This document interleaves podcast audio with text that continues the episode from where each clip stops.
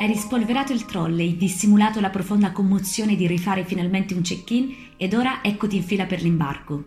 Tiri fuori il tuo smartphone, mostri un codice e finalmente parti per le tue vacanze. Se tutto va come pianificato, questa potrebbe essere la realtà entro l'estate. Per riavviare progressivamente la libera circolazione sicura all'interno dell'Unione Europea, la Commissione ha presentato il certificato verde digitale o Green Pass, un passaporto sanitario vincolante per tutti gli Stati.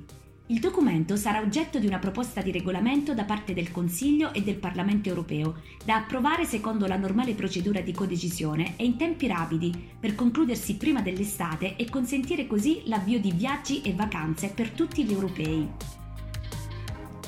Un continente senza confini, come prima della pandemia.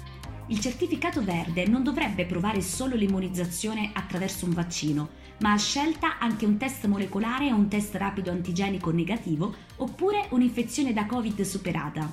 La vaccinazione quindi non costituisce un prerequisito per la libera circolazione, si tratta invece di uno strumento che offre tre alternative ai viaggiatori. L'avvenuta vaccinazione, la negatività a un test o la guarigione dal Covid-19.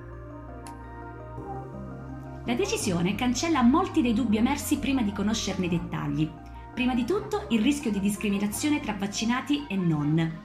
La situazione in Europa infatti è disomogenea. Alcune categorie professionali sono state vaccinate per prime, con differenze fra i diversi paesi, ed esistono differenze anche tra regioni all'interno dei singoli stati. In più, come affermato dalla stessa Presidente Ursula von der Leyen, non tutti i paesi hanno acquistato tutte le dosi disponibili. I diversi Stati membri hanno costruito portafogli diversi, ha detto la Presidente, e questo dà un quadro diverso delle disponibilità di vaccini per gli Stati membri. In ogni caso, sostenere il costo di uno o più tamponi penalizzerebbe comunque i non vaccinati rispetto a chi lo è. Ci sono poi le persone che pur essendo vaccinate o guarite risultano positive a test diagnostici o i bambini che ancora non possono essere vaccinati e per i quali può essere molto difficile somministrare il tampone.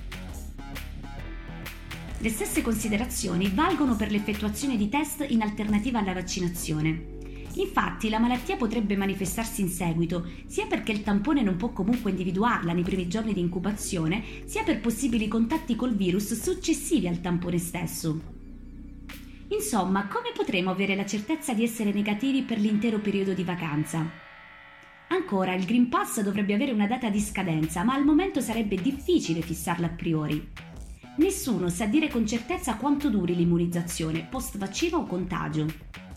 Ci sono delle incertezze anche in merito all'aspetto concreto di questo Green Pass. Il certificato europeo dovrebbe essere disponibile in formato digitale, ma anche poter essere stampato su carta. Inoltre è fondamentale avere un codice che possa essere letto da uno scanner per evitare la falsificazione del certificato o il furto dei dati al portatore. Anzi, proprio per tutelare la privacy, altro aspetto molto discusso, non dovrebbe esserci una banca dati comune europea. È con questo intento che la Commissione ha annunciato di voler creare la piattaforma digitale su cui questi dati possono essere scambiati ma non registrati. Gli Stati, da parte loro, dovranno pensare agli strumenti digitali per l'esibizione dei certificati e per renderli non falsificabili. Portavoce di von der Leyen, i certificati dovrebbero entrare in vigore il primo di giugno. La Commissione invece parla della fine di giugno. A quel punto, infatti, la metà degli europei adulti dovrebbe essere vaccinata e l'Unione Europea resta fedele a questo obiettivo. Insomma, il progetto europeo per tornare a viaggiare in sicurezza c'è. Se gli Stati e il virus collaboreranno, forse il trolley lo rispolveriamo davvero. Nicoletta Labarile, da Roma per Eurofonica. euro. Funny cat.